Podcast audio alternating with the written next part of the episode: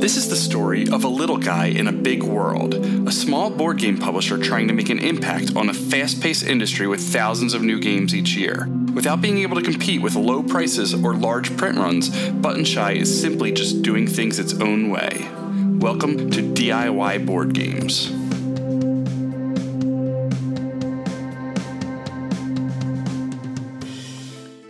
Sit back, grab the popcorn, and listen to my long interview with Ben Beagle, designer of our first cult film postcard game, Say What Again. We start off talking about Ben's experience with the film that his game was based on, which is Pulp Fiction, and we end with uh, thoughts on making a game based off of a cult film. So here we go. Enjoy. Okay, so we've been talking in codes all this time, but now we're going to talk for real. Um, this is Jason Tagmire, and I am here with Ben Beagle. Ben is the designer of this month's Wallet game, or the first month's Wallet game. I don't know when you're listening to this, but uh, he's the designer of Say What Again, which is obviously based off of Pulp Fiction. Uh, there's some funny stories about how this came about and things like that, but first we're going to talk about the movie. Um, I just straight want to ask Ben his history with Pulp Fiction, any funny stories. I'll tell you why I chose Pulp Fiction as one of these games and why it made it into the uh, into the running. So, Ben, when did you first see Pulp Fiction? I first saw Pulp Fiction in high school. Um, I mean, I'm older than you are by what a year or two. Uh, I first saw it in high school. I didn't see it in the theater, but I had friends that had seen it two or three times in the theater. Uh, you know, we were in that that junior senior years of high school, and uh, you know, you kind of get your freedom. Uh, nearest movie theater for us growing up was uh, twenty miles away because we just lived in the middle of nowhere. But there were people that if you had a car, you could make it happen, and so they'd seen it multiple times. It's it's like other movies that came out after that, like Star Wars and The Matrix, and some of those other movies that people go see more than once in the theater for the experience. And you know, my friends they talk about it, and they just they were they were blown away by it. Um, and I, I didn't have the opportunity to see it, but I, I knew about it, and I knew that it was something that was was interesting. I knew it was something that I wanted to see, uh, and so I did finally get to see it, like on VHS from our local home video store uh, back home. Uh, finally, did see it uh, when I was in, in high school still. Um, so. Do you know if you saw Reservoir Dogs before that? I actually saw Reservoir Dogs after. I didn't see Reservoir Dogs until I got to college. Mm. so, so I did. I, I had no. This was my introduction to Quentin Tarantino. Wow. Yeah. For me, it was like I saw Reservoir Dogs sometime shortly after it came out, not in the theaters, but at home. Uh, but it was like the, the Tarantino run. It was anything he was associated with. That, um, Pulp Fiction, uh, uh, what was like even people he was he was associated like Four Rooms was Tim Roth and mm-hmm. did did Tarantino did one of them did yeah he? Yeah, he did one of the rooms yeah so but it, even like taking a step further than that like anybody who was in, in any of those films I was just watching everything I don't recall the exact time I first saw Pulp Fiction, but I know it had to have been on video just because of I was too young probably to get in the theater. Well, it's ninety four, so yeah. Um, so there's a billion characters in the movie. Who who speaks to you? I think they all. If some, you say some the Kim, Zed, Zed. No, no. I mean, there's there's there's characters in that movie that speak to me in different ways. Um, uh, you know, just just depending on who the character is. There's, you know, they're they're all, you know, they all serve a different purpose. They all have a different voice. Um, you know everything from, from from letting me know how awesome my coffee is and you know, you know from the standpoint that I don't need you to compliment me on things I already know. You don't need to tell me things I already you know we can, we can start with that or we can start with the, the epiphany that Jules has. I mean he changes as a character but he stays in control. And uh, I think you know I don't want to you know say that he's the most important character. But but the fact that he has he, he, he stays in control even though he changes his mindset yeah. is something that I think a lot of people see every day. Uh, or at least strive to stay in control in some of those heated situations he gets into. Um, not always with the outcome that he expects, but he, he's in control and uh, he's able to manage that. So the Pulp Fiction soundtrack was uh, pretty it, it, it, was pretty defining of the film, and Tarantino's kind of he did that at the time with Reservoir Dogs and everything else. Is there a certain song on the soundtrack that, that stands out to, to describe the movie for you? Uh, on the soundtrack, I, I don't think anything other than the uh, opening credits song. I think because Oh, it was it was song. because it's something I did you didn't expect in opening credits. Um, you know, most opening credits songs are, are very low key. They're they're kind of opening. They're they're, they're, they're, they're a lot be- more mellow. I mean, you've got you've got all the Bond films. Obviously, they had it, but is as a, a dumb young kid, uh, it was it was just different. It was jarring, and it, it lets you know that you're in for something that's a little different. Yeah. Um, so so that's that's really that's the song I think of from that movie. I mean, more than anything else, more than Preacher Man or anything else. It's that's the song that if I hear it or I think of Pulp Fiction, that's what pops into my head. Mine was uh, "Girl, You'll Be a Woman Soon." That one, I must listen to that a billion times after. Um, and I just remember the video had like scenes from the movie in it, and I don't remember if it was one of those videos where they did extra stuff. Um, but just I just remember that that song just meant the movie to me. But I did get a guitar magazine with that song Miserlou, the surf song, and I learned how to play it on guitar. Really terribly. But it's the kind of thing where you just kind of go like, and it doesn't matter. so it can be really terrible. You just turn it up loud. More of an homage than an actual playthrough. Yeah, exactly. All right, so um, the actors and actresses in Pulp, Pulp Fiction. Uh, something really interesting about Pulp Fiction was Quentin Tarantino went like non-standard with pulling John Travolta out of nowhere. Um, Samuel Jackson was doing some smaller things at that point. Yeah, he wasn't. He wasn't Samuel Jackson as you know him. He wasn't that Nick Fury style Samuel Jackson. That's something that comes out of this film. Exactly, and then uh, Tim Roth was just kind of the, uh, and he still is like the Tarantino guy. Um, Just like Keitel. Keitel was was the Tarantino guy by then, uh, and um, Uma Thurman was in a couple things around that time before that, but this kind of like defined it for her. So It's where she kind of hit the mainstream a little more, even though it wasn't, you know, it wasn't a mainstream movie. yeah, It wasn't a big blockbuster, but that's where, you know, her name starts to become known. You start to notice her in other things. Uh, you know, as I, you know, I watched this, like I said, end of high school, getting into college, you start to see her in some of these other movies, and and same thing with some of those other characters, and and, And she Bruce became. Wil- Oh, Oh, Bruce Willis was in a. So- he was he, he was off the Die Hard Rush. He was he, was, almost he was in that. Bruno. Yeah. right around then he was doing like Yes. like uh, cassette tapes and stuff. He, he, he made that alter ego thing before uh, Garth Brooks ever did. So, who do you think was best cast in this? The Gimp. The Gimp? That'll be the answer for everything. We'll get to the Gimp question. no, no, it's uh, um, who do I think was best cast in the movie? Uh, Ving Rhames. Yeah. I, I think that, that he played that part well. Again, he's uh, talk about another actor that you didn't, you know, you didn't know about, didn't see, but then became big after that. Yep. I think his part didn't call for a lot, but I think he he did a great thing with what he had, and I think he filled that well. Yeah, that first scene where he's just like, I guess you saw the back of his head and he's just talking. And he has, he's just the band aid, and it's the back of his head, and it's just his gravelly, low voice. Yeah. Every every time you hear his voice, it's just it's like it's fearful, but not in a like booming, you know, scary way. But like that one, I can't remember the one line. Even when he tells, uh, even when he tells Butch that he's far from okay, yeah, he's still. I'm trying to censor myself. it's a family-friendly podcast, right? Uh, but what, when he tells, you know, he's still like He's commanding He's, to he's, he owns that Yeah. that role. He owns that character, and that character owns the environment he's in. Um. So speaking of him, what's in the what's in the box? What's in the briefcase? It doesn't matter. So I had so many. I mean, like I said, you know, I saw this end of high school, get to college, and it's a big deal. I've seen, I see Reservoir Dogs after that. I start to see other Tarantino stuff. Um, it doesn't matter. But I've had so many conversations about what could be in that box, what could be in that briefcase. It doesn't matter. Gwyneth Paltrow's head is in the box. We don't know what's in the briefcase, but apparently it's shiny, and John Travolta is amazed by it.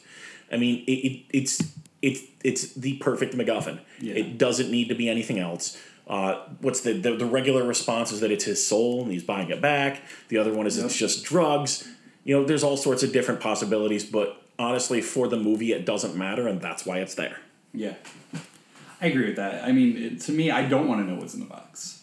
Like as soon as you tell me what's in the box, you know, or you make the the the, the Pulp Fiction spin-off and it's all about what's in the box. Like I'm just Saturday morning cartoon. yeah, like I just I don't want to know. Uh, I love a movie that leaves me thinking afterwards, and I'm still thinking twenty years later about that box or briefcase. It, it doesn't matter what's in that briefcase. I mean, for the movie, the movie tells the story the movie tells. The movie, it's not the, you know, what's in the briefcase movie.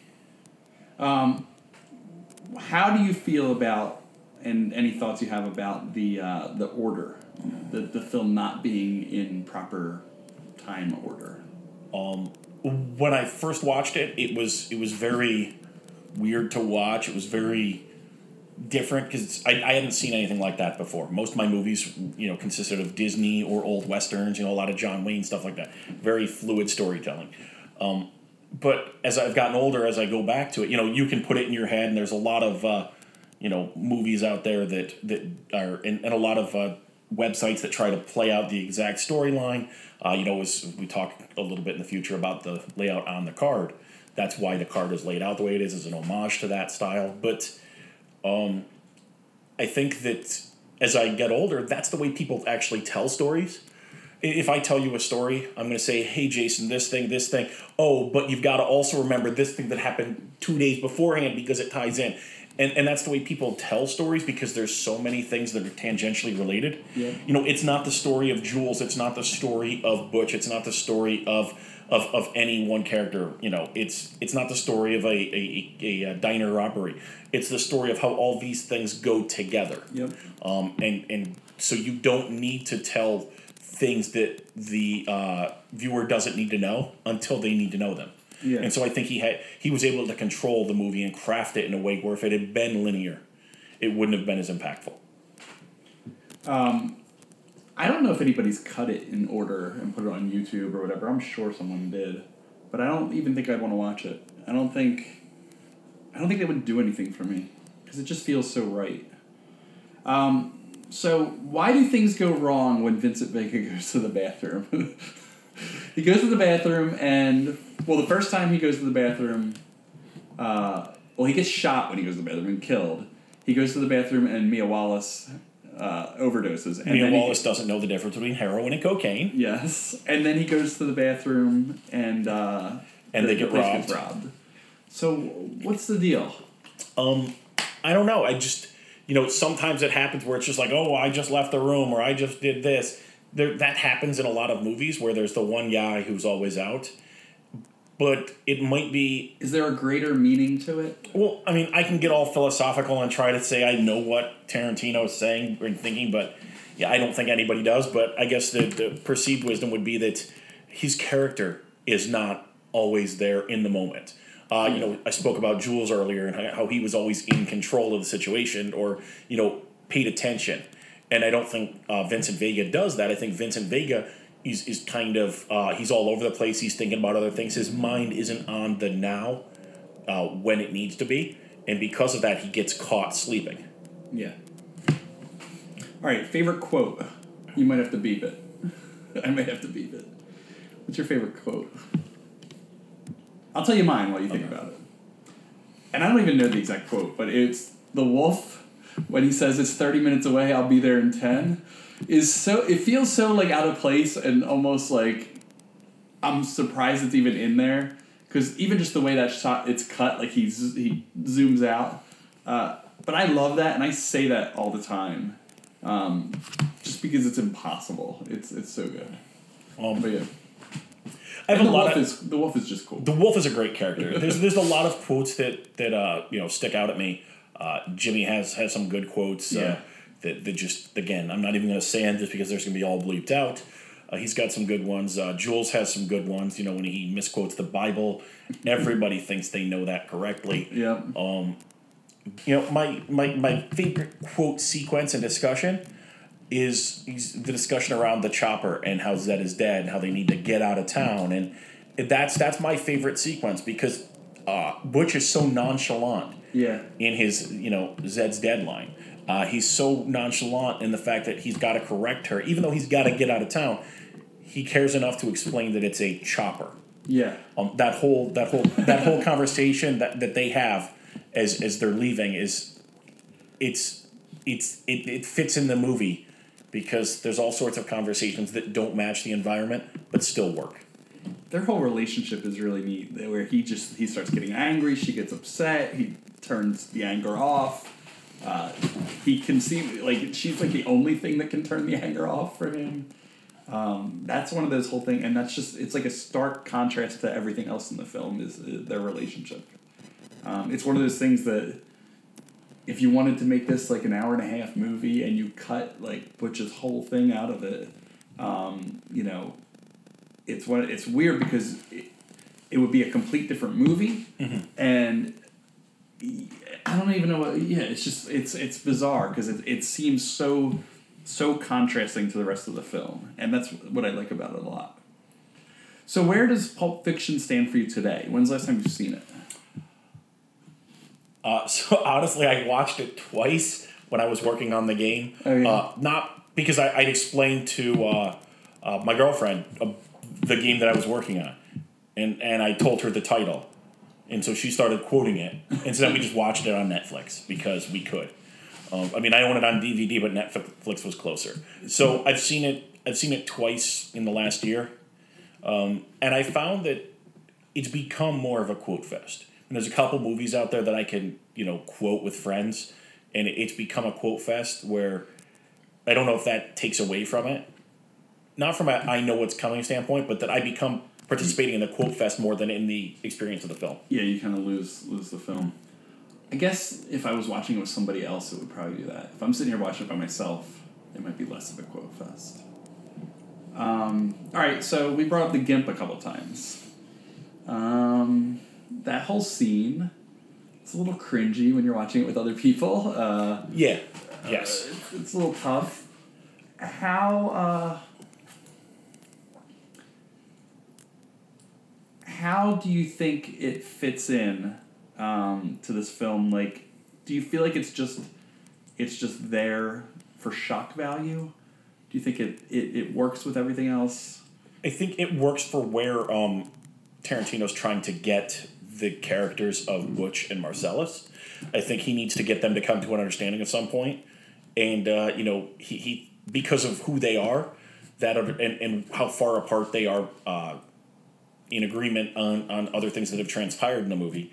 I think that uh, you know there has to be something that is a, a major event Yeah. and, and like a catastrophe of some sort, not necessarily traumatic like that is, but there has to be. It's not going to be you know I slipped on the curb and Yeah. you know stubbed my knee and now we're friends again. It needs to escalate and it needs to be personal. Yeah, and it was, was- both of those things, and so they were able to come to an understanding. So it has to be. It doesn't necessarily have to be that thing, but it has to be on that level Yeah. uh, for it to make sense for the characters involved. If there was a sequel, we talked about this being the, mo- the worst idea ever, but if there was any way to, to kind of learn more about somebody after the fact, what happened to this person since then, if think of it like uh, like J.K. Rowling writes the the multi epilogues to Harry Potter, who would you want to know where they are now or later or the next day or anything? So I don't. I don't think there needs to be a like a straight sequel. And I don't think But I would love. I mean, you could do a whole movie about the wolf. Yeah, You could do an entire movie about the wolf.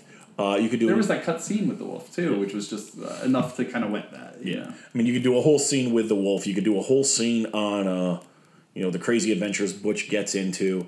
Um, you know, I, I jokingly mentioned, you know, Saturday morning cartoon. Yeah. Um, you know, you could do something in that style with Adult Swim. That could be the way I to can go. picture that actually. Um, you know, just little ten minute serials or Yeah. something.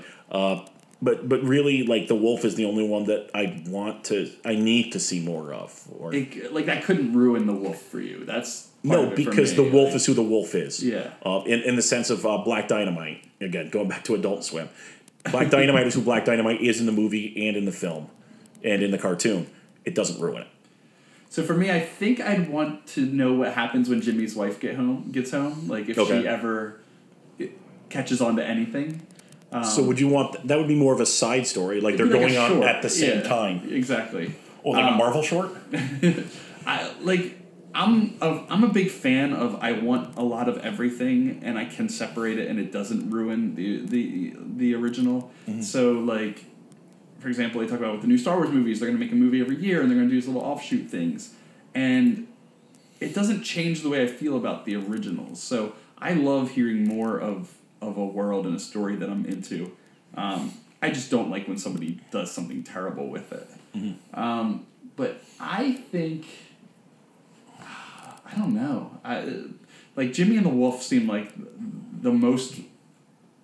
We've seen the least of the, like they've they've just scratched the surface of Yeah. who they could be. and- They haven't been fully fleshed out. They Yeah. aren't dead, and they haven't run away. Yeah. So they're who's left over. Yeah. That that you they're they're a tangential character and I don't want to know anything else about uh, Jules walking the earth. I want I want to imagine that and know what happened. You know, leave that up in the air.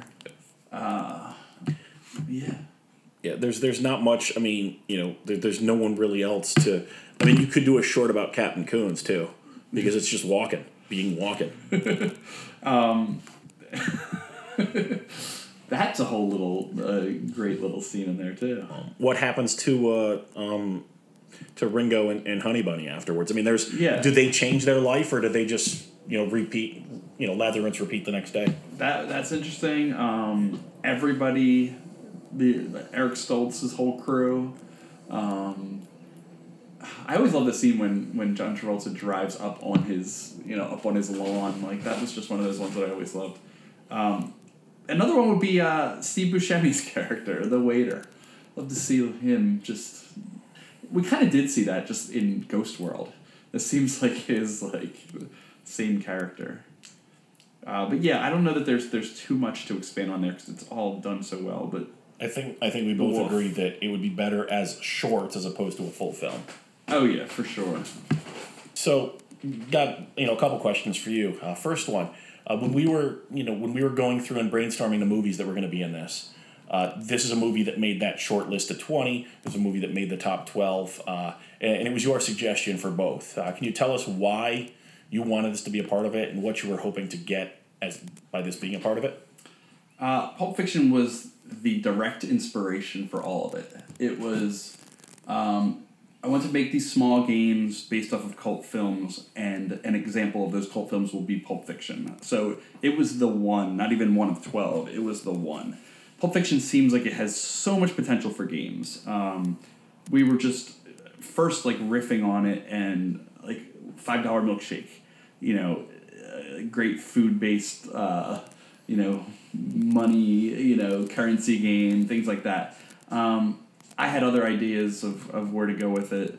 Things like uh, the game where you choose the weapon before you go down uh, to, to, to fight Zed and things like that. Because there were four different weapons you choose from and all kinds of other different things. It just it feels like a very gamey film. There's a, a ton of space as opposed to something like I don't know, like another era would be like Clerks. I mean, and I'm sure I could make something based on Clerks, but it's like one scene. You know, you don't you never leave the quick stop and things like that. So even Reservoir Dogs is is the whole movie is spent in you know their little bunker area. So Pulp Fiction was just ripe for it and seemed like the right place to start. Uh, personally, when I think of cult films, that's number one. Even though it's debatable whether it's just too popular to be a cult film. Um, not just because it was really good, but because of the amount of money it made. But it's still a cult film on my list, and that's all that matters. But uh, and it's on a lot of lists. Uh, but this one is it's the essential cult film. It's weird, but it's it's accessible but weird, which is which is I think defining of cult films. They can't be too weird, uh, or at least popular cult films. Um, it's accessible but weird, and it's it's just so quirky in a in a way that you know uh, it's just to me it's it's it's the number one. Um, we talked also about uh, you know we were in high school when we saw this movie. That's when it came out. Uh, Yep. We were at that age group. Um, I know you've got some younger kids. Is this is this a type of movie you would want them to watch? And is it the type of movie you'd want to introduce to them? And how do you think you'd go about doing that? Or would you just want them to uh, find it on their own? So my kids are eight, five, and five. I'm trying to think of how many times they said the F word today. Um, I at least heard it once from the eight year old, and she wrote it down and spelled it wrong. Um, so that's, I, I mean, that's I mean, but what about from an experience standpoint of the so- film itself? So that's a concern because it just reinforces the use of the F word uh, and other words. Um, but I feel like we can get past that. We can, you know, we can get past that to, to see the deeper side of the film. I don't know that it would appeal to any of them in any way for, for quite a while. Thinking of, of the things that they're into, um, they like big blockbuster stuff, they like cartoony stuff, and then they like some really weird stuff. Like, um, my daughter watches a documentary on uh, Showtime Pizza was before Chuck E. Cheese. Yes. Um, it's a documentary on the Showtime Pizza characters, and she watches it like over and over and over. So she's into stuff that's not extremely normal. Um, but now I see this being a long ways out. But I look forward to the day that we get to experience it together and they experience it for the first time. So just seeing that is going to be really cool. And hopefully it's not for, for a good couple of years. yeah, yeah. I didn't say tomorrow. Yeah. when when we were discussing the uh, movies again last question here we were discussing the movies um, after i had designed uh, say what again you mentioned that this was the movie you really wanted to do this was you know you mentioned earlier this was the movie that was going to be a part of the program this is the movie you wanted to do how upset are you now that you're doing a different movie So me as a designer, not doing the Pulp Fiction film, uh, Pulp Fiction game, uh, it's one of those like dreams I had for the longest time was like I want to make the Pulp Fiction game. I want to make a Pulp Fiction game, and not so much like one that makes it to market that's licensed. Although that would be super cool. That's highly unlikely. Uh, but in today, you never know. we are seeing some licenses that I didn't expect. Um, but I, I wanted to design the game and I wanted to kick it off with one of my own games. Um, so then Ben comes over and designs the Say What Again in like, I don't know. I'm not going to say no time. It wasn't like no time, but it, it came together quick and it showed its uh, potential very quickly. So at that point, I was just like, my game about which weapon are you going to fight Zed with took a back seat. And it wasn't, I'm like, I'm not really upset that it did because this is obviously way better. Uh, it just, it, it does it, it, it hits the mark for what we want to do with this project m- much better. Uh, and mine used cards, so it was a whole other problem. But um, I'm super glad to to kick it off with this and let my game kind of sit back because this is 12 designers. It's not just me. Uh, originally, it kind of was supposed to be just me because I didn't know if anybody else would be interested in this. It was just an idea that I had. So I'm not bummed that I didn't do it. I don't feel like I can never make my Pulp Fiction game that I wanted to make because we did this. So it doesn't really worry me, and I'm excited about what we have because this is a pretty, pretty solid game.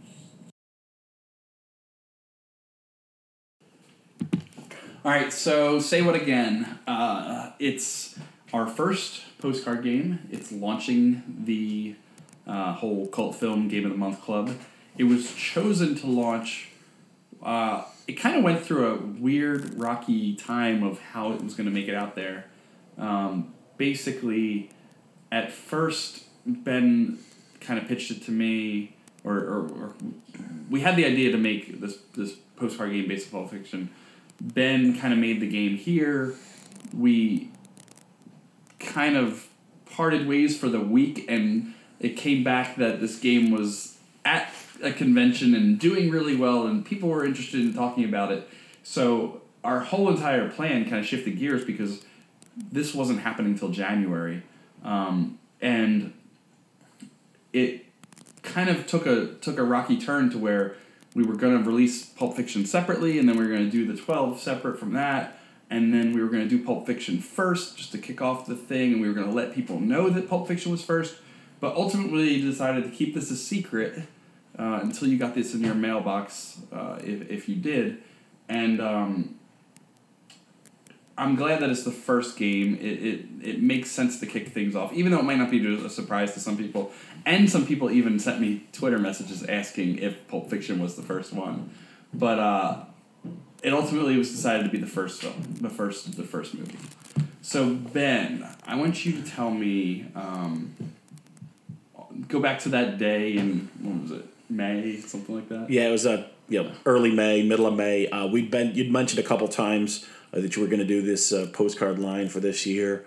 It was just something you were looking at as, as an extra thing uh, to kind of expand, uh, you know, what you offer and what you do. And you, you just you said Ben, I just need you to make a game about a movie, and here's some of the types of movies we're talking about. And Pulp Fiction was one of them. And you know, you gave us the uh, the component list, what we could use the restrictions we were given, and you know, knowing that my rules had to fit on one card, I was really just you know gonna go tool around with the deck it's it's not you know that's more my style is hey look at this cool thing I did uh, what's the experience I got out of it um, more so than you know the end game of some big blockbuster that's just look at this I did a thing you know I rolled a die I played a card something happened and so it's a game but so so that's what I was doing and, and I was thinking of ways that I could um, make a game with just a deck of cards uh, that, that might be easy. And, and the thing that really jumped out at me was just a push your luck game. And there's a lot of ways to do push your luck, uh, higher, lower, things like that. And so I, I, thought, you know, what's a way that I, I could push my luck where there's some level of, of being able to read the deck. And so I just went with face cards. Face cards are bad. Um, so don't get a face card. That's the entire game. The entirety of the game uh, was just don't get a face card. It's, you know, a limited amount of the deck and it could be spread throughout and it would offer a little bit of tension on when you bank, when you don't bank. And, and that's really where the game stood is, is you could bank cards you could not bank cards. Uh, and I showed that to you just as, hey, here's my idea, here's what I've got going on. And, and because it was a push your luck thing, that's where the name Say What Again came from. The name came after the uh, the design, and it wasn't meant to be the first game. It was meant to be an example of something that we could do. You know, maybe we can use it somewhere else, whatever. Um, and so we kind of we, we met up here and showed it and it was just like yeah this does technically work but it wasn't fulfilling. And so i, I wanted to kind of show it to some other people. And uh, we do have a monthly meetup at our uh, friendly local game store out in westchester. Uh, carl lets us have a designer meetup out there at the gameskeep.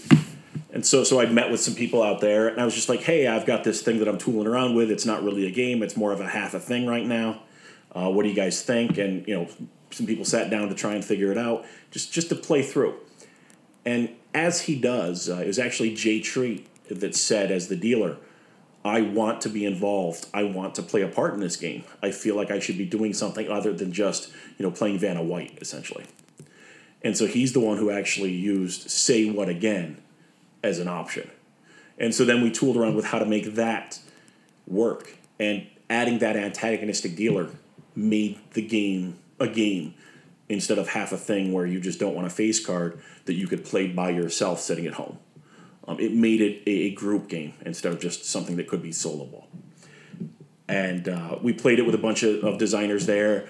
Uh, people, I mean, it got, I want to say it got strength tested that day and stress tested because uh, different designers were taking different roles as the dealer and as the players on purpose just to see if it didn't work. We found that you could you could meter that as a player and so it, it sat in a really good place, and you know we were kind of excited about it, and, and so that's how the game came about.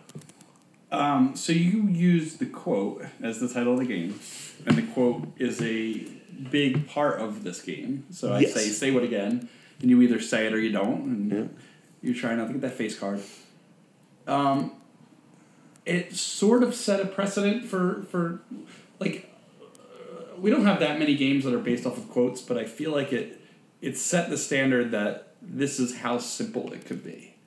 Um, and do you think that they should be like that? Do you think that um, how do you feel like that? Because to me, even designing mine, I look back at yours with a quote and I say, how could I just do something that's simple?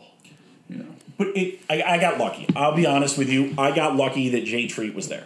I, I, I will say that until the day I die. That, that I made a game. Jay Treat helped make it fun. The other designers there helped make it fun. Um, I mean, they took it and and Jay played it with people at Origins like that next weekend, and they started house ruling things, and so that helped the game grow. I mean, we've had discussions on expanding this game with some other things that don't fit what we're working with now to to make it more of a like a publishable game as opposed to you know what it is now where it's a game but it's not there. And it wasn't it was easy to get to there because things fell into place. But it shouldn't necessarily always be that easy even from a gameplay perspective. Like this game is pretty easy. The decisions you make are fairly straightforward. Um, there's a lot of information available to you uh, to make those decisions. Um, but that doesn't mean all the games need to be like that. I like to play games like that, but I don't like to play only games like that. And so I think some of the other games in the series have, have grown out of that, where some of them were really simple, uh, and you know they've had to grow and what's that extra thing. And we've even had conversations here about what's that extra thing we can add in. Yeah. Um, you know, can we add this extra thing to to kind of take it to the next level, or does it just need to be this simple?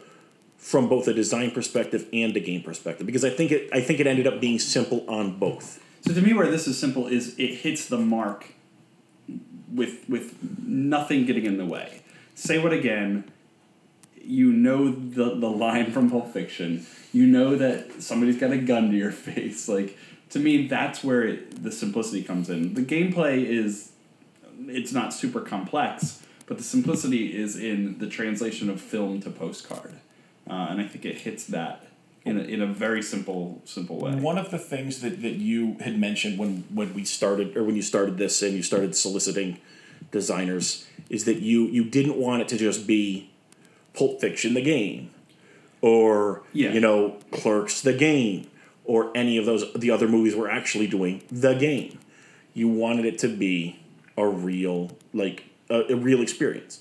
And so being able, you know, from a push your luck standpoint, that scene with the gun to your head, with the gun pointed right at you, has that level of um of you know, it gives you that feeling of, of dread of, of something bad could happen. Yeah. And and the way it works, being that the bad thing is actually worse than the good thing, it's twice as bad as the good thing. Um, not counting losing any cards you didn't bank, you know, makes it there. There's you can have a lot of dread in that moment and a lot of uncertainty, uh, just from from random chance. Which you know, there's a lot of there's random chance in that movie that that causes things in and around that scene. Um, I think it evokes if you watch players play it, it evokes that emotion in the players too. Uh, different players, when they're the dealer, act in different ways, but they all act, you know, in a way that evokes what what Jules is doing and, and the role that he's taking on, and and the players actually are taking on uh, the roles of, of people like Brad. You know, they're they're uncertain. They're trying to figure out what their out is and, and where they can go. Um, and and again, that that doesn't come from don't get a face card. That comes from the dealer antagonizing the players. Um, that's that's what Jules is doing. He's antagonizing them. You know, even if it's not for that express you know end goal of killing them, he is certainly antagonizing them to keep them heightened.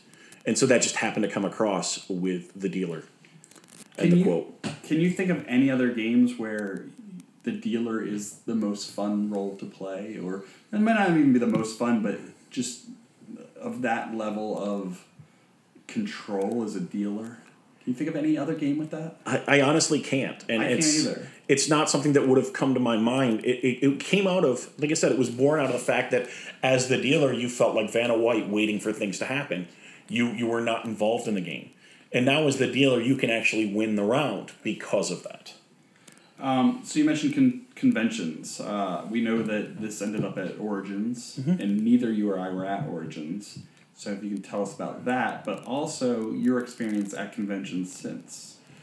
So, uh, so, so at Origins again, we weren't there, but uh, you and I were able to follow along every day as, as people were mentioning it on on uh, uh, Twitter. I saw pictures of it. I saw uh, video of it. I saw the hashtag, and I still use the hashtag.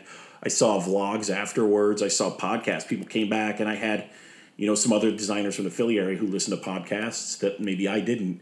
They were like, "Hey, listen to this podcast at two twenty three. They talk about you." And so that was kind of cool to be like, these people are talking about me and they really have no idea who I am because they were introduced through a different way. It's not a game that it was taught in a conventional manner. And, and I don't even teach it in a conventional manner. Um, it's it's not a game where you, you need to get the rule sheet out if you have anybody who's ever played before. And so when I played at conventions, uh, the first time I got to play it uh, at a, a legitimate convention was at DexCon. Uh, we played it so we played it the weekend after Origins at Nunpub, and and some people really wanted to get into it. Uh, they hadn't they just saw us playing it. We were trying out so, some new roles and a custom deck, just to see what we could you know expand the game if it was possible and, and where it might work. And it grew from there. Um, I know people went home and I heard had people telling me that they taught it to their friends and their friends picked it right up and their friends taught it to their friends and I, I taught it to my family and, and so now they know how to play. Uh, but at DexCon was the first experience that I got where people were like, "Can you teach us how to play your game?" And it's it's kind of funny because at this point, it, it doesn't feel like teaching the game. It feels like as I teach the game, I'm already playing it. Yeah, it's a very fluid. Um, here, I'm dealing a card. You know, what's your name? Let me say Yeah. your name. And it's it's I mean the the only thing I explain to people after I tell them the title is is don't get a face card. Face cards are bad. Yeah. That's how I introduce the game, and then as the elements are presented as they're revealed, that's the time to to introduce the rule about it, not at the beginning, because then players can get involved. Um, but yeah, we played it. Um, we played it at DexCon up in North Jersey, and then again at Metatopia here in uh, in North Jersey at their playtesting convention. We played it, and one of the things that people had told me because at DexCon we did play an eleven player game over dinner. And One of the things that happened, yeah, it was it was amazing to to know that it could do that. yeah, But because there was only one dealer, we had a lot of downtime. Yeah. Uh, which which can't happen because as the dealer, you know, you're only addressing one person at a time. Uh, you know, the other players can heckle it a little bit; they can be involved, but you're really only uh, dealing Yeah. with that one player. So I wanted to try a, a two dealer game. I haven't tried that yet. Okay, it's it's it's amazing. It's amazing. Um, it's actually um, uh, the guys who did Epic Picnic, Devious Devices. Yeah. Uh, he he actually wrote up on his website. Uh, he used it to open his his write up on uh, um, Metatopia as a as a convention. Wow. It just mentioned like the, the event and how he felt, and and I love that. I love the feeling of that that, that players get. But with two dealers, uh, it, it added so much possibility. I mean, there were only in, in the game that we played with two dealers, we had twelve people. Four of them had played the game before, and the rest learned it as they went. Wow. And so, so we started. Jay and I started on opposite side of the table and just passed the deck because that's what you do after you've you've uh, exhausted your deck. You pass the deck to the next player. Everybody gets a chance, so it plays faster than it would have because there's two decks moving around the table instead of one. But one of the interesting things that happened is is people went to metagame it. Uh, they added an extra layer where uh, because the players work at different speeds, whether they bust or pass, there were a lot of times where one of the dealers was catching up to the other one. Okay. Um, and we actually had a dealer who told us to pass, was yelling at us to pass because he actually wanted to lap the other dealer. that was his goal. He made that. He didn't care how many points he got. He wanted to be the first one to lap. He wanted to be, be able to say he was the first. And so we all knew that. So we kind of we slow rolled him a little bit. He did actually catch up to the other player, uh, to the other dealer. And what happened was was the dealer realized what was happening. And so or the player realized what was happening. So at that moment he actually looked up at the first dealer and just said pass, even though he was on a good run. Because he didn't want it to happen. He was able to troll the game from a different position. I really liked that. I liked the way because the dealers were moving around the table instead of staying in one place. It, it changed it. it. It allowed you to get even more in, in the player's face and, and change up that dynamic one of the newer players, after he was the dealer, he actually said, I think I played that wrong. And, and my response to that was, Did you get at least one card? He said, Yes. I said, Did you have fun? he said, Yes. I said, Then you played it exactly right. Yeah. You know, every dealer plays it a little different, and that makes it fun because there are probably 100 people right now that I want to watch be the dealer that I haven't had the opportunity to yet. So that's something I was gonna say was it's even I haven't played 11, 12 people, but you know five six people. While there's downtime while you're watching watching and waiting for somebody else, it's fun to watch both the dealer and the receiver or whatever you would call it. It's fun to watch that. Uh, you don't get that with a lot of games. You get that with dexterity games. It's fun to watch to see what's going to happen. But this one, it, it does have that entertaining side to it. And just how the dealer is going to approach things. Mm-hmm. Are they an aggressive dealer? Are they, you know, subtle? Are they, you know, I've played with my aunt and she never looked at the deck. yeah. And that, that, that throws you off too because you can't judge them because they don't have the knowledge that you're hoping they have and you might be able to read. Um, So, um, the limitations of postcard design. Uh, while this nailed it pretty quickly, you've worked on all the other games uh, in development and testing and everything else. How did how do you approach the limitations of that? Is it something like where you enjoy uh, being given a limitation and you design from there, even though you say you're not a designer? We should we should address that. I am not a designer. I am no one of consequence. Uh, do you like to be handed three cards here, make a game, or or do you prefer just to kind of let it settle in where it ends up? Um, I I like to be given some limitation or something. I mean, you know, growing up as a little kid, you, you would have things where you'd be like, I'm gonna be able to get all the way to the yard in 17 jumps, and that's a game. Yeah. Um, and, and that has no components. Or I'm gonna hold my breath for 48 seconds, or I'm gonna pat my head and you know rub my belly at the same time. All those little things that can become a game. That's where I approach it. Is what can I do with this thing to have some fun? That's the way. I mean, any of my you know half of things, half of designs. That's where they come from. Is is what can I do with it? After that, it's where you know what can I do to make this fun? Or what can what kind of experience can I evoke, or do I want to evoke, or am I evoking, and how can I strengthen that? Um, so so having a having a, a limitation actually just gives me the thing that I need to do to just like you know mess around with to figure it out, and that's where the you know again having the deck of cards and knowing that that was the only component I was going to try to use allowed me to figure out what are the things I can do with this before I even knew what movie I was going to do, before I even knew, you know, what the title of my movie was going to be. Having that limitation is is good for me because I think as a designer, um, I come mechanics first. I come again. Look at this cool thing I did. Yeah. Is it more than half a thing? Does it does it warrant uh, work beyond this or effort beyond this? After that, I'm uh, emotion or player feeling, and then theme. I'm horrible about theme.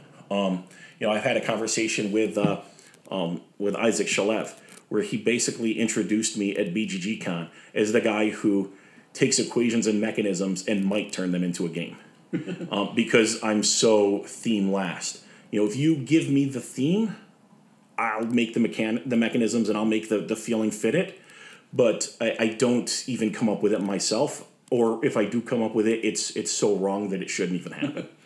See, I'm the. I'd say I'm the complete opposite, but I've kind of come to it from all approaches. But I love taking something that has no theme and making a theme ingrained in it to where you would think that it was there from the beginning. Yeah. Like that's my that's probably the most satisfying thing for me is to take something that has a theme and then making a better one or, or just just theming games is for some reason very satisfying. like you're fired and some of the changes that happened there. You're fired. And some of uh, the some of the expansion roles and some of the, the, the massaging that happened behind the scenes. My biggest one is probably like Smoke and Mirrors. Yeah. Smoke and Mirrors was Was completely abstract. It was just a- numbers. A, number game, and we talked about a whole bunch of different ways to, to do it. But um, I took the bluffing aspect. I took the one up.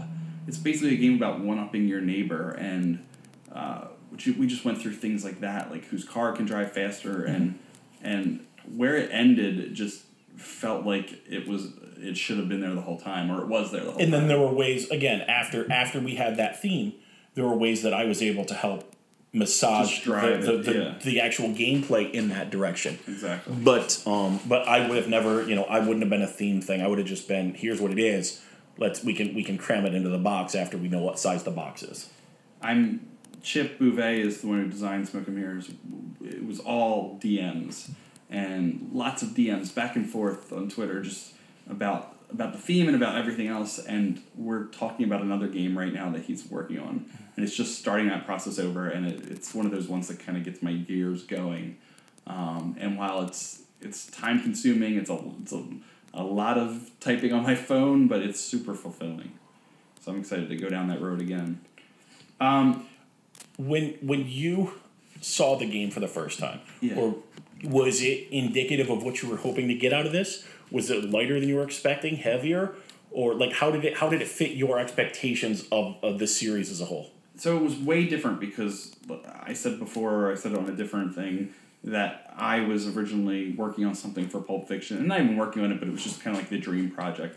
Um, a couple different things like which weapon are you gonna go fight Zed with, and then uh, the five dollar milkshake. But one of the ideas that I had, and it probably stuck in the most, was cleaning up the car after Marvin is killed, and it was just a just a you know a way to represent that in a game, and it's very simple. You know, just a game about cleaning things up i- is simple. So I had um, scenes in mind, and to me, this was a quote, and it was just a complete different uh, thought process. Like I never thought, let me just make something based off of a quote or something that works with a quote. I just had like a, a visual picture. So um, my idea for even a postcard, if you know something was going to be a postcard, I had lots of visual stuff. And when this came in and, and Ben started working on, it, we started you know writing it out and things like that. It showed that one, there's not a lot of room to be visual on the postcard. So um, you know, having a a, a less um, graphic heavy approach is probably the way we're going to have to do this. Um, but like I said earlier, it, it just it got right to the point really quickly. So it didn't need any visual for me to say, here's a card, say what again. Um, so I was really happy to see that early on as we started to solicit other people because it, it gave them an idea. I, I would send them out this game, a picture of the postcard showing how much how small of a game it is, but how much space it takes up on a postcard was was a really good good start. Um, but yeah, it just it hit the right spot for me, but it hit a different spot than what I initially uh, thought because I was coming to it from a design side. Um, I know that you know getting into some of the other uh, games as well. Do you feel that because this was the first one and because it came from a quote side, that that may have tainted some designer, some of the other designers' opinion as you were soliciting them, that they may have felt boxed in or just led in that direction? I don't know because not too many other people did a quote, and that was the thing I thought I thought might happen, uh, but it didn't. Um, it kind of set the tone for for our components, and you'll kind of see that that everything uses playing cards or dice or pen and paper or coins. Um, we have a lot of stuff that uses playing cards, so it may have set a tone in that in just being uh, you can use more than just the playing card or the postcard. So um, it may have set a tone in that, but I don't think the quote did, and I don't even think the gameplay style did. We have a couple push your luck things, but I feel like that's something that works well in a small uh, design space. Um, so no, I don't really think that it it influenced as much as I thought it was going to. Um, as, as far as you know, being that again, this is your idea, you're publishing all of these. Uh, were you expecting like really full games uh, from the designers? You know, as you went out, you know, even you know this game is an example. Were you expecting really fulfilling, like heavy games, or were you expecting really really light things, or somewhere in the middle? Um, knowing the designers that we were working with, I thought somewhere in the middle uh, for, for a bunch of them. Um, we have a, a pretty diverse group. Um, so I, I assumed somewhere in the middle. Uh, and I'd say we got somewhere in the middle. Our, our range of, of game style varies quite a bit on these. Um, but with postcard games, I think my first thought goes to like war games. You see a lot of like war games have a postcard where you cut out chits and you put them on top of it, uh, and the rules are on the back, and it's just terrible. Um, I feel like we were able to get this down to something where it's unique. It's the back is a piece of art. Uh, the front is the game, or vice versa. The front is a piece of art. The back is the game. They don't have anything to do with each other except for they're both based off of the same film, but you don't need one to use the other. So you never have to flip this postcard over. So one of the things that that this established and, and all the designers kind of worked with with that was it's basically a set of rules with possibly some gameplay elements, uh, but it directs you how to play the game that's based off of this film. Uh, some of the cards are useful, you know, you need the card to use it or whatever, but um, everybody took that approach where uh, everything is in front of you, face up on the table. I mean, they had to take this approach, but uh, it's it's not fiddly in that way to where some of some postcard games are just terrible in that where you have to buy two to actually play it, where you keep one rule side up and the other one, you know, game side up.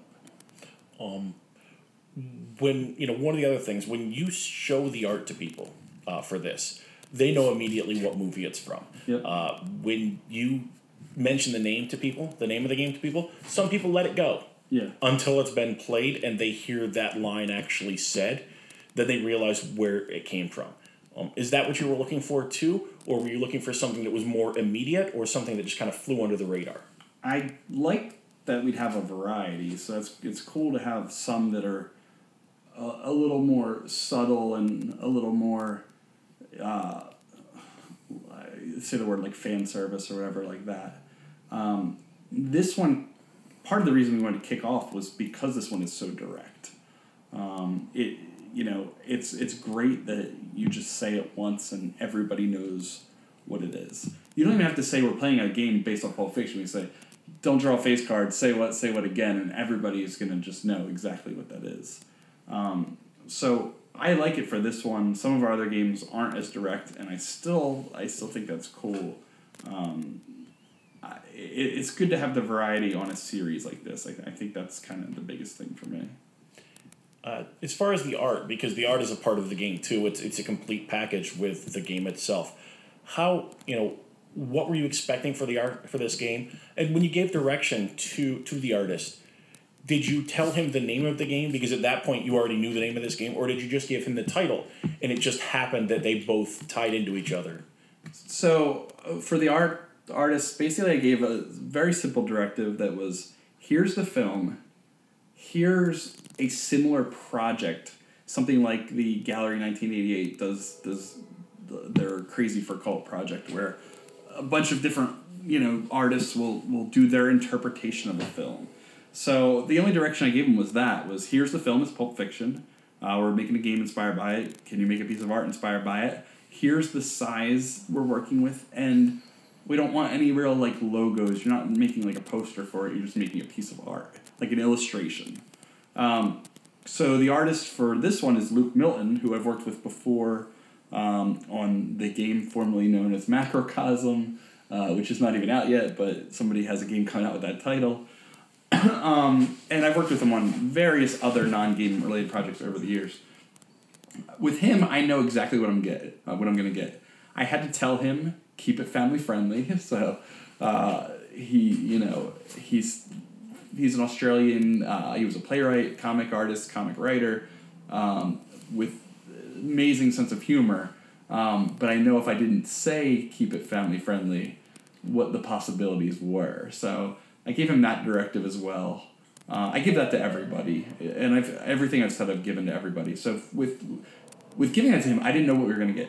We could have got Butch right, and it would have had nothing to do with the game. And I still think that's fine because that's I want this to feel like an art slash game project where everything's inspired by the same film, but your inspiration might take different directions. Uh, but the fact that he came back with Jules like breathing fire out of his nose was one of those very happy coincidences. So, do you, do you expect to see more of that, or what would you have done? Would you have done anything differently if it was Butch instead of Jules? Uh, no, I don't think I wouldn't have come back and said you know do Jules because like I really want that to be a factor that this these are both inspired by the same piece. Um, it's not the cover for a game because it's just it's just a all around just how does this movie you know hit you and touch you and and things like that. If it came back as Butch, um, it's weird to think like back because like I can't picture it as anything else. Um, if it came back as just Butch, I'd kind of be shocked because I feel like you say Pulp Fiction to somebody and you kind of know what you're gonna get. Like, um, for somebody to come back with a piece of art that is Butch would be, um, I'd probably not expect it just because it's not the first thing you think of. Um, but no, I think it's still. Uh, if it's if it screams Pulp Fiction to me, then then it's cool, you know. I'm trying to think of the other games and if there's if somebody comes back with a really like bizarre part of the film that's not super representative, then I feel like they didn't do the right thing anyway.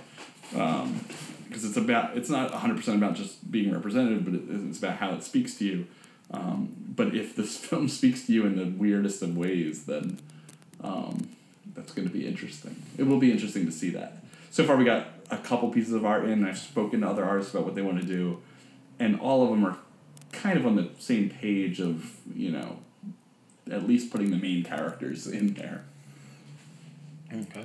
Um, and uh, as far as feeling for this game, uh, how do you how do you feel now that you know this is this is launched and this is ready to go?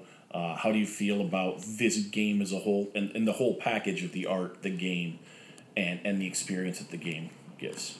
to me, this one is the one that I feel like while we want to kick it off because people have seen it, people have played it, um, it's still secret, and I feel like um, it's one of those things that what's going to happen once that month's over because this one's very good. It's it's very representative of, of what we want to do. It's representative of getting to the point right away, and it hits the quote, and it hits a lot of the sweet spots.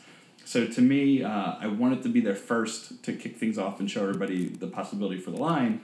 But at the same time, it's one of those kind of games you want to kind of hold in your back pocket because it's really good and speaks to everybody and is great for the line. So uh, it's it's one that I feel like we won't, this won't be the last of it. Um, this won't be the last we'll see. Um, I don't know what the game could be without the Pulp Fiction. Not that it, it doesn't work without it because it absolutely does. But I'd, I'd be interested in seeing like the tone of it without the Pulp Fiction connection. Um, if you just said don't get a face card instead of saying say what again or you know Yeah, I think I think that the uh, without it, it could still evoke a feeling, but but having that that known entity yeah just ensures that that feeling is going to be there when players play. And there's certain games where you don't want that to happen. Like uh, one of our other games we talked about, we, we don't want to, to invoke a feeling. But this one, it sets the tone of, of how games play should be. So it works really well in this. Um, so I'm, I'm curious to see where this goes afterwards. So I mentioned the two deck two dealer game that, that we had played uh, back at Metatopia in, no, in November, um, and I f- feel right now that that's the uh, the cool thing for me about the, the process and the, the playing and the, the testing of this game to see what it can do and what it can be uh, beyond just don't get a face card. Like you know again it boils down to that. But it's there's there's the experience beyond that. What's what's been your experience or what's the the one thing about this game or playing this game that you when you've played it that kind of speaks to you or that you remember or hold in your back pocket I really like just this is a weird one, but just watching people play and just watching the scores, like just doc. This is one of those rare games that I've enjoyed, like logging scores for. I usually am terrible about that for for playtesting and keeping track of th- how things go, but I have this big interest in how somebody goes as a dealer versus how they go not as a dealer and how other people go as a dealer and just where that falls on the scoreboard. Uh, but I kind of said it earlier, but the biggest thing for me about this is um, the dealer having an active role and, and, and not even just an thanks role. Treat Yeah, thanks, J Treat. J Treat said, as dealer, I need to have a role in this, but in the, on a meta level, J Treat had, needed to have a role in this, um, and and it's turned out much for the better. Uh, and but we saw the spark even before that. It just it just needed that extra kick. But to me, having control as a dealer as a it takes something that's in a game. I always like to do something like how do you make drawing cards more interesting? How do you make um, you know discarding more interesting? And this one takes how do you make dealing cards more interested, more interesting? And I don't know anything else that does it, and I'd like to hear if anybody else does, because that's a really interesting game space that hasn't been uh, fully explored, at least in my knowledge. one of the other things that, that I you know that grew in the game uh, based on you know just player experience was that you cannot pass your very first card. Okay. Um, we you know there were people that that would card count and got really upset that they were pretty sure they were going to get a face card and they were going to be down points, but it still you know wanted people to feel the tension from the very get go, and and so it was it was interesting to see them get that face card, and then have the player who just passed breathe a sigh of relief because It they would've been for didn't get it. It would have been theirs. They would have lost what they had banked. Different things like that. It, it was really cool to see that uh, to force that on them. But then we added a twist where if your first card happens to be a face card, you can give it to any other player at the table. Yeah. Uh, that added another pl- level of, uh, of meta players and, and player interaction just to see that card go and, and see some of the groupthink that happens where people are lobbying for it to go to one person or another. Yeah. Um, and, and to watch people realize they can give it to the dealer as well. Um, it, it was it just that that you can give that first face card away if it's your very first card added another level, and people play differently now. Um, uh, one of the dealers in our two deck game, he kept all his cards in his pocket so nobody knew what he had, because then they would think that he wouldn't have cards, and he ended up scoring 18 points as the dealer, which I think is a record. one of the things this was really early on, probably even before the dealer had a had a role, was one of our guys here, Ken, used to play it, and you deal Ken the first card, and and he just refuse it, and he just refused a ton of cards, but he goes, I know that's a face card, and like he know he knows he wouldn't advance if he just passed and, and moved it on, but there was this deep down like he had like a like a vision that that was a face card and wanted nothing to do with it. And that's just such a bizarre like experience of like press your luck is like hey give this to me you know whatever i know it's gonna come or it's eventually gonna hit. But he like refused it and and like almost like on like a spiritual level would not take those cards. And that was pretty pretty interesting. Has anybody else done anything like that Um, we see that now with card counting, okay but that's why his you know- wasn't card count No, his wasn't card counting. it was it was God bad told about that. him. yeah Yeah, exactly um, there was some bad juju in that card, but uh, the way you know that's the, there were people that would just straight card count, and and that's what they do, and that's cool, and that's why that bonus card on a say what again is face down. Yeah. because in a fifty four card deck, I can't mitigate card counting. Yeah. It's it's not possible uh, to No, any real degree to card, to card count Yeah. because you're you're counting face cards. There's only twelve of them. Um, but by that card being face down, you don't know if it's a face card or you don't know if it's originally it was face up. Uh, but then again, card counting at the very end, the game became a known entity. Uh, by turning that card over, it, it changed that and and it opened up a little bit more uncertainty than than is already there. So I have two questions left. First one: How do you feel kicking this project off? How do you, how does it make you feel? Um, Especially, is this your first technical published design? this is my first published design because I'm not a designer. You've been a part of things that are published. Yes, I've been a part of things that are published, Oh. uh, but this is the first one where you know my name is above the title or or whatever. Um, So I can tell you how it makes me feel. Uh, not re- how. are you feel. glad that it's not you? I'm not really glad it's not me because I feel like I have to just show that I'm part of this. Like I feel like that's important. Um, so I'm not happy that it's not me, and I'm not unhappy that it's not me. Uh, but my interesting thing is I'm I'm when I'm trying to promote these, I'm putting everybody's published designs after their last names. So we're starting out with yours, and it's gonna say Yeah, Ben Beagle. it was one of the things I counted uh, a while ago. I think we were at twenty seven or twenty eight published designs across the uh, um, the, the of twelve designers. artists or the twelve designers. Um, I think there's more now. So- uh, so it's but Um, it, it doesn't. Again, it doesn't change me. I mean, you and I have had discussions before where my my thought process is the cool thing. Yeah. My thought process isn't about again my name on the uh, above the design or my name on the box. Um, so so I'm not really worried about it. I, I, I want people to, to enjoy it when they're playing it. And obviously that happens. That happened, you know, back in June, right after I, w- I started showing it to people, and it was still really raw. Um, you know, we saw that they got that experience out of it. That's when I was happy. I'm happy when I sit down and play this game with people, uh, or when I have somebody who goes, "Oh, can I join in? What are you guys doing?" There's that table of people being loud and not just loud, but having fun Yeah. and enjoying themselves, and, and there's a back and forth discussion. Um, so I'm excited to kick it off, but I'm more excited to get more people playing this uh, than I am about you know seeing my name on BGG or, or anything like that. I, I want it again to be a success, but uh, you know only time will tell if if people do get that feeling that I'm hoping they do get and that I've already seen. Um, so I lied. I have three. I have two more questions now. Lies Uh, make even Jesus cry. If if somebody else, who would you like to see design a Pulp Fiction game? Uh, not it doesn't have to be a designer. It could be a publisher. But if there was another game to eventually come out in Pulp Fiction, uh, anything, uh, who would you like to see it come from? I'd see a Pulp Fiction game as, as more of a uh, a big epic thing. Okay. So I, I wouldn't see it coming from, from a smaller or indie or, or, smaller publisher. I think it'd be you know it, it'd be interesting to see a cool mini do it That's- and that's just the they were gonna amazing stretch too. goals that they would have uh, for for different little sculpts and like I'm Butch, I'm Mia, I'm Jimmy, I'm making coffee. That would be pretty awesome. Could Designed by Eric Lang. Yeah, so you hit the publisher and the designer. I think that was a given too.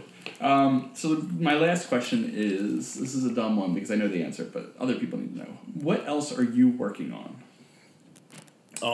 So I'm working on the uh, all, all of the designs for this postcard series. I'm, I'm helping you out with that, uh, just just playing around with some of that.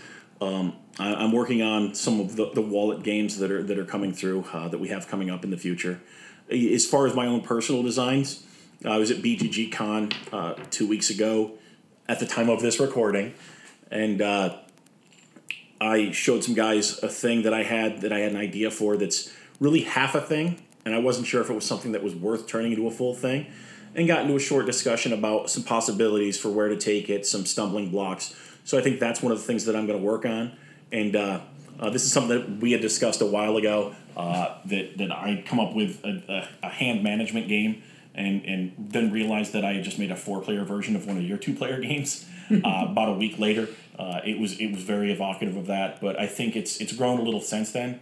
So that's one of the things that I'm, I'm focusing on now. And and I still have the uh, the silly little card game that is a cool store and nothing to do with it. That that someday I'd like to do something with it. But I have a whole you know deck of cards to see what I can come up with. Cool. All right. Well, this is our first month, and it's Pulp Fiction, and I'm trying to think of a quote to end this on. Uh, say what again? It's a good quote. um, but yeah, thanks, Ben, and forward to playing this. I played this with my family, you know, conventions. Uh, it's one that's going to be played for a long time. Cool. Thanks. Thank you.